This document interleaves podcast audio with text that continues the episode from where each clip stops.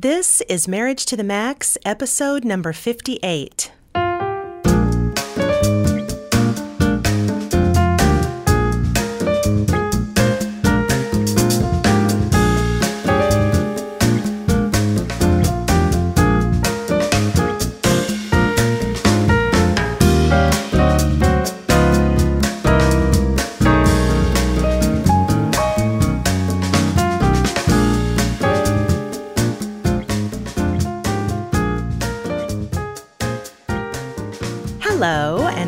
To another episode of Marriage to the Max. I'm your host, Kellie Hurst, And I'm Brett Hurst. and we are marriage educators and co founders of Home Encouragement. And this podcast is designed to help you take your marriage to the next level. All right. Yes, it can be done. Well, today we're going to revisit a topic that we covered a while back. Uh, on our very first episode of Marriage to the Max, we did a topic called The Three Types of Marriage. I remember that. Very well. And that episode continues to be one of our more popular episodes. And I think it's because people can easily sink their teeth into it and identify with it. A few years ago, you and I came up with some helpful verbiage around um, what we were seeing as certain categories of marriage. Just to help people classify kind of where they are. Yeah, because we were kind of seeing some patterns with the couples that we were working with. They tended to land in three different categories. And these may be kind of broad, but they're kind of working working categories. I think they're helpful. And so we we dealt with all three of them in our very first episode, but you and I were talking the other day and we were like, maybe we should kind of unpack those in a little bit more detail I think that's an outstanding idea. because it was your idea. That's right. Okay. And so we we thought it'd be helpful to just take one per episode. And so today we're going to tackle the crisis marriage. Oh, sounds ominous. Well, it does sound ominous, and there are some things that are not great about a crisis marriage, but we've got to talk in reality here, and hopefully we can give you enough um, language around it so that you can be able to identify it, you being our audience. Yeah, and even a crisis marriage can lead to great things. Absolutely. So, we thought that today we would tackle some of the hallmarks of a critical marriage. Uh, for instance, trust. Trust is a very vital foundational component of marriage. And when trust or the lack of trust is a continual issue in your marriage, then there's definitely need for attention, possibly need for alarm. Um, trust is foundational for a marriage to survive. Sometimes people assume that when we talk about trust, we're only referring to fidelity in marriage, you know, not cheating, not having an affair, that kind of thing. But trust can also be broken by not keeping your word in other areas, you know, making lots of promises and then not follow, following through, uh, agreeing on a budget, uh, going rogue after you've agreed on a budget and then you know spending money that, that you don't have or that the other person didn't know you were doing that kind of thing. These are ways that trust can be worn down. The good thing is trust can be rebuilt again but but it takes effort. Sometimes it takes time. So either building trust needs to be in motion in the works so that it's on the rise or your relationship really could be in danger of completely collapsing. Wouldn't you agree? Yeah, definitely.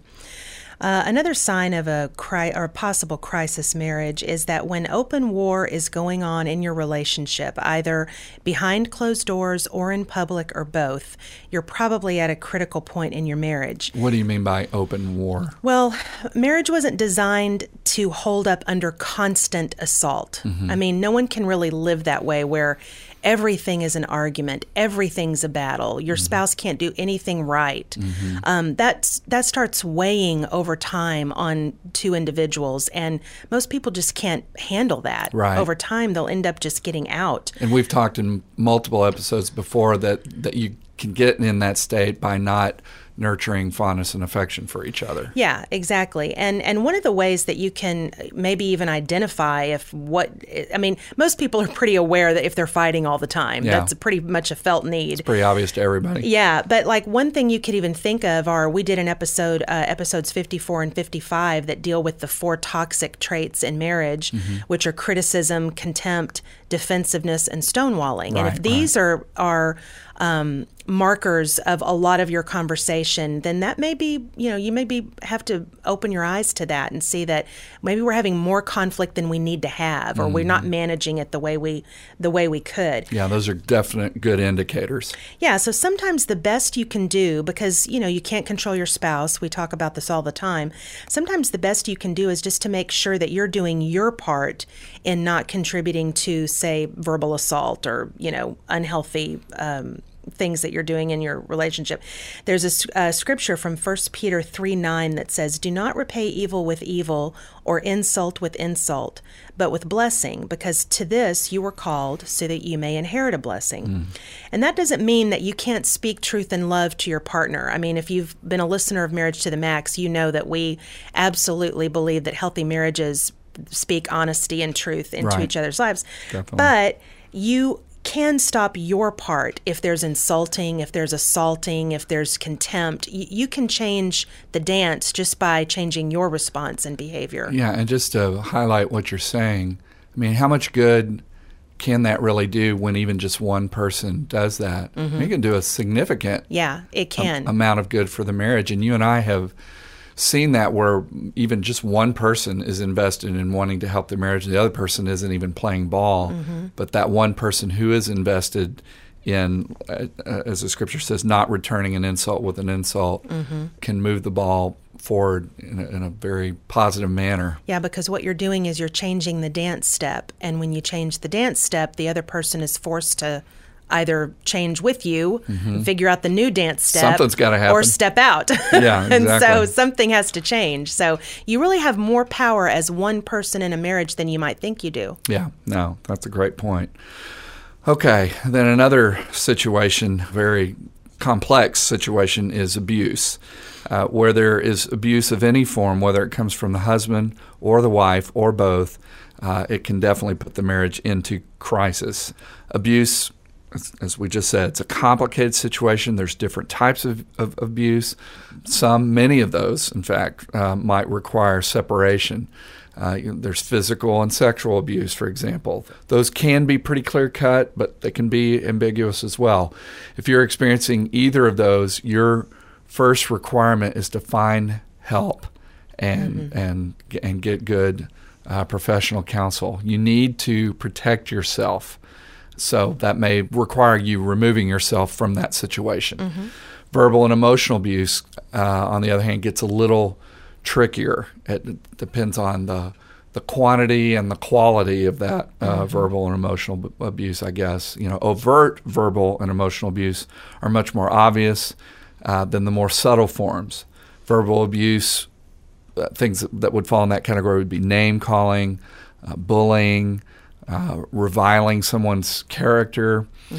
Emotional abuse, on the other hand, is debasing another person's feelings, causing that person to feel inept or, or not cared for or worthless, you know, when you're shaming another person. You know, without putting too fine a point on this, if you feel that you're being abused on any level, something's probably definitely wrong. Uh, in a healthy relationship, abuse does not exist. Right. Period. Mistakes happen, but abuse is not That's one right. of the hallmarks of a healthy relationship. Exactly. So even if you're unsure that what's going on is technically abuse, you should at least be aware that something is not working in the relationship. Try to seek some outside help with, with some type of professional to so you can get a little bit more clarity on, on what you're in the midst of. Yeah, that's good. Uh, another sign that you might be in a crisis marriage is if your children start acting up as stress builds up in your relationship.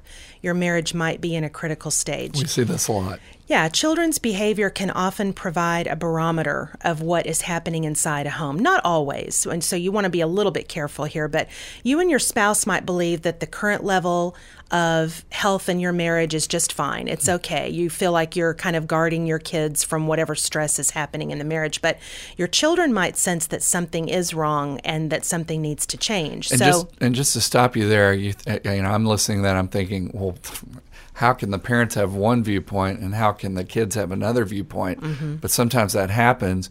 You get so comfortable and so uh, adept at fighting that you think, well, we've got this m- managed Mm-hmm. and this is our routine and we know what we're doing and we get a we even get a little bit of a emotional rush from doing this Mm-hmm. and and it's like the frog cooking in the boiling water thing Mm-hmm. you don't realize that you've really moved into a, a damaging state of affairs Yeah. So it's been said that children are excellent observers while being terrible interpreters.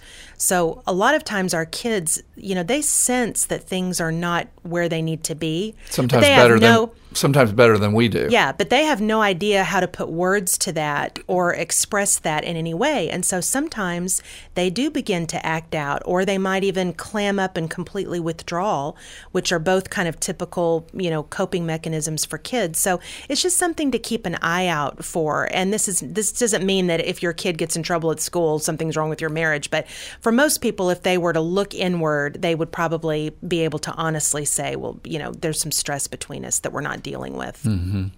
So, kind of related to that, if your relatives or friends, close friends, people that are really in your tight circle, if they start telling you that they're noticing problems or they start asking probing questions, that, that might be an indicator. Mm-hmm. Instead of being on the defensive when uh, somebody in your tribe, so to speak, uh, tells you that they see something that might be problematic, try to see it through their eyes. If it's someone who loves you, you know, do your best to interpret their concern for you as a loving gesture for your family. Yeah, sometimes it's easy to feel really defensive when someone outside of our marriage says, you know what, I noticed this, or I wonder if this is okay. Mind your own beeswax. Yeah, exactly. We're, we're rugged individualists. We don't necessarily want people helping us out, but sometimes that can be the beginning of getting some help or noticing things you may not be uh, present to. Something else is if language like this exists in your marriage, I love you, but I'm not in love with you. That is not good. This is not impossible to overcome, but hmm. it will take recognition and intentionality on both of your parts to breathe life back into your relationship again so that love has the opportunity to grow. We always say love is not a feeling, it's a decision and an action. And it's nice when the feeling accompanies that. Um, but sometimes, uh, you know, married couples who've been married a long time and the marriage has grown stale, um, you have to start practicing the decision and the actions, and then the feelings can return. Right. But the feelings are kind of, you know, they kind of have a life of their own, and you can't really depend on them or predict Right. what's going to happen with the feelings. That's right. We're talking about a long term commitment here. And, you know, it's just like maybe some people get a cold every January. Well, during that time, you feel rotten, you know, but if, it, if it's just a cold, you're going to get over it and you're going to start feeling good again. Yeah. It's very similar to uh, a long term marriage. Yeah, you got to fan the flames sometimes. Well, you're listening to Marriage to the Max.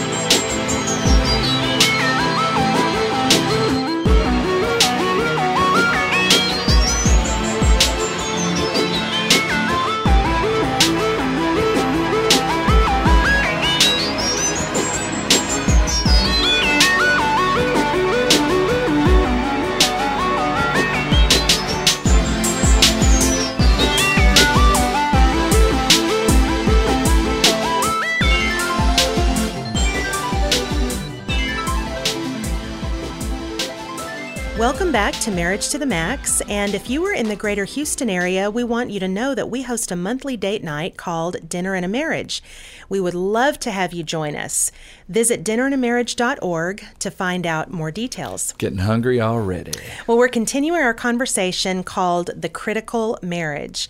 And so we're just kind of moving on and talking about some more signs that um, accompany, typically accompany a critical marriage. And another one is that when you and or your spouse look for ways to spend most of your free time away from each other rather than with each other.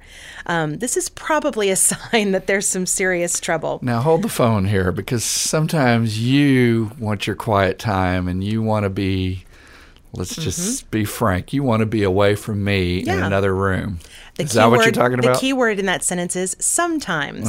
This we're talking about kind of more often than not, you're wanting to spend time away from your spouse. Right. Remember that friendship is a huge cornerstone of a healthy marriage. And so naturally, you want to spend time with your best friends. All of us do. Mm-hmm. Um, if your spouse is not on that list, that can be a sign that something's not right because you should want to be hang out and use your free time. And it doesn't mean that you have to spend 24 hours a day with your spouse. Most of us wouldn't have that opportunity even if we wanted it. well, we don't always have the same shared interests in Exactly. marriage. Yeah, and so, of course, you want to have outside friends that Yeah. you can hang out with and enjoy each other's company.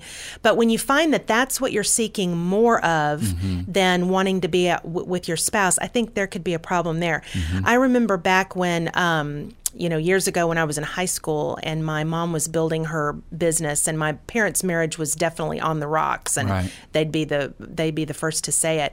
I happened to notice even as a teenager that she was just spending more and more time at work. Mm-hmm. And a lot of that was, you know, she was feeling the kudos. She Mm-hmm. was getting appreciated. She was getting her accolades at work. Right. Um, and that was what she loved to do. But it was obvious to the whole family that they were not desiring to hang out with each other. they weren't moving towards each other. They really were weren't. moving away from each other. Yeah, so if that's if that's a sign in your marriage, you might need to take a closer look at that. Another indicator is when you or your spouse is looking elsewhere to have emotional needs met, and then definitely if they're looking outside the marriage to have sexual needs met, you've, you've got a problem. um, but but back on the emotional thing, this could be something as innocent as, you know, exploring someone through Facebook or uh, you know chat rooms or you know doing stuff at the gym or looking elsewhere to find something someone interesting to talk to about a certain subject but that it's it's it's a loaded landmine kind of thing because uh, when these types of temptations are fed, even by just opening the door of curiosity, then then a crisis is is either ready to explode or maybe it's already happened in your marriage. Yeah. got to be very protective of the priority of that commitment to that person you're sharing your life with. Yeah, for sure. Um, another sign, this would be an obvious sign to most uh, when you or your spouse is having an affair. Yeah, that's not a good thing. That definitely, but the, but the only reason I put that in this episode is because you and I have actually met with couples Mm-hmm. who one of them is having an affair and they actually think their marriage is okay. Mm-hmm. Yeah. And so, uh, believe it or not, people can so deceive themselves Yeah. into thinking, well, I love my spouse and everything's good there, but I just want to entertain this, This, relationship. this will strengthen the marriage Yeah. somehow. exactly. Yeah. So marriage is in emergency mode when betrayal is in the works. Um, you know, I don't think we have to say this, but I will. Marriage is designed to be an exclusive covenant relationship between husband, wife, and God. And when you have a sexual relationship with someone else, the marriage is in crisis. Yeah. We've said it before. Um, marriage 101 don't have an affair. Right, right. yeah, we've also commented many times that so often affairs are symptomatic of some of the other things we've talked about prior, the emotional disconnect and some other things like that. But uh, definitely an indicator to get help. Uh, another uh, clue is if laughter has gone out of your relationship. Warning, warning, warning. Th- this might not seem to be as critical as some of the other signs uh, that we've talked about. Uh, maybe you, maybe sense of humor is not the biggest value in your family, but uh, but don't be fooled because if you if you see that this never happens, Yeah. you know that you're laughing and enjoying one another, then that might be the time to begin to infuse laughter back into the relationship. Because we believe a couple that doesn't laugh together has lost a critical healing component to their relationship. Scripture even says laughter or a cheerful heart is good medicine. Proverbs 17:22. If you stop laughing together, your marriage can naturally just slide into crisis mode. Everything's just got too much serious weight to it. So tonight we're watching a Jim Gaffigan video. That's, that's our lab work. Right. Well, and I always do my part to inject laughter. Indeed. Yeah, Oh, for the health of the marriage. Yeah. Yeah. Uh, the next sign is that when hope uh, when hope that a serious problem can be resolved is waning, and thoughts and threats of leaving the marriage are being entertained, more than not, your marriage is probably at a critical point. Um, Proverbs thirteen twelve says, "Hope deferred makes the heart sick, but a longing fulfilled is a tree of life." I like what Brene Brown says about hope. She says that most of us think of hope as a feeling or an attitude, but really, hope is a practice like exercise. Mm-hmm. It's something we can get better at. We can actually get better at hope. You know, so you can think of it like a learned skill. And the truth is that sometimes we just don't feel hopeful about a situation. Mm-hmm. That's just life. But we can practice being hopeful, and over time, we actually might see that our attitude is changing. And so if you find yourself just thinking more and more, this is hopeless, we, we won't get any better, you know, mm-hmm. we've tried this, we've tried that, you know, there's something you haven't tried, and there's something you haven't tried in a long enough period of time to give it some traction. Um, you know, nothing's hopeless, right. I don't think, in marriage. I mean, we've seen some pretty potentially hopeless situations that ended up good. Right. So you, you always never know. Yeah, you always talk about me by nature being, you know, a very optimistic person. Mm-hmm. And then I would say that, you know, being in scripture and reading the promises of God, that definitely injects a lot of additional hope into me. But what what do you think about just community and what do you think about just being around people mm-hmm. that are hopeful and that are uh, you know, putting hopeful messages into your life and your marriage, even if your marriage is not all you think it should be right now? How I think it's enormous because the main thing we, we hear when we talk with couples about whether we've led a marriage retreat and there's been 30 couples all together in a room for a weekend, or we've hosted a class and so couples have heard from other couples, or even in our married life group, which we've been together with six other couples for seven years now. The number one re- response we hear from couples is, wow, we're not alone. Mm-hmm. I thought we were the only ones right. who dealt with that. That isolation. Yeah. And again and again, you find yourself going, oh, they deal with this too, mm-hmm. you know, and they're okay. And we can find some language about it and some encouragement about it. And you just cannot, particularly if your marriage is in crisis, you cannot swim up that river by yourself. Mm-hmm. I don't think. Mm-hmm. No, um, I agree. You, we, we really need outside help and encouragement. And if for no other reason, just to hear that other people struggle with the same thing you do, right, or something similar. So part of your prescription would be surround yourself by people that are speaking community. hope and life into your you into bet. your marriage. Yeah, I good. think it's important.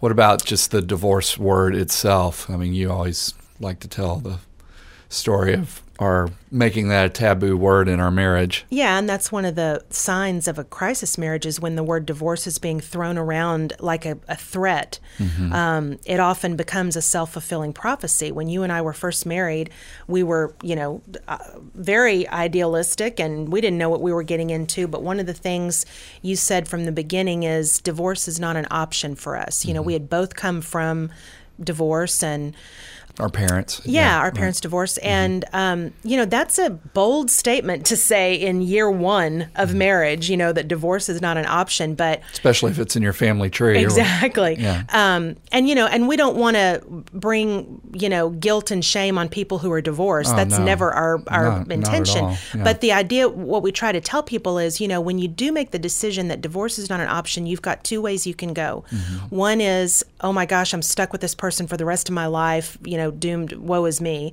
Or you can say, there's no way we can get out, so we better make this fantastic mm-hmm. because if I got to stay with you for the next 50 years, it needs to be good. So, and that was the direction we went. And we built it and kind of designed it. It's certainly not problem free, certainly not mistake free. Mm-hmm. But when you have that as you don't have your your back door option, it does kind of change things, you right. know. So do you still think you're stuck with me? I am totally stuck with you, but I'm so happy to be stuck with you. And I sound like a Huey Lewis song. Yeah. But it, to the point, you need to think of the word divorce as a threat because that's exactly what it is. Yeah. Um, every time you use it, you tear down one more piece of trust in your relationship. So you just need to not use it at all. Yeah. It's not a hopeful word. Yeah. It, it's kind of a weapon, really. Yeah. Well, we've known couples who were deep into a crisis marriage and they have, believe it or not, found happiness and fulfillment in their marriage relationship. doubt. Nothing is really impossible, but it requires real work and intentional commitment. Um, so, if you've listened to this episode and you have identified with as a critical marriage, please don't lose hope. Um, there is help if you'll ask for it. You just need to reach out and find it. You can contact us, and we can put you in touch with someone who can help you. And even while you're waiting for that to happen, prayer is your greatest ally. I Yeah. mean, we, we just don't tap into prayer enough, and, and we just don't believe that prayer really changes things, and it does. Yeah, indeed. If you'd like to contact us, you can find us at marriagetothemax.org. You can also check out our website at homeencouragement.org. Also, we hope you'll follow us on Facebook and Twitter. And if you have a topic or a question you'd like for us to discuss on the podcast, send us an email to the Hursts, that's H U R S T S, at homeencouragement.org, and we will do our very best to get it on the air. And we hope you'll share the love by rating this podcast on Please. iTunes. This helps us to have more visibility. And if you write us a nice review, we'll try to give you a shout out on the air. So rate us with six stars, which is one more than you can. Thanks for listening today. And until next time, remember healthy marriage, healthy world. God bless y'all.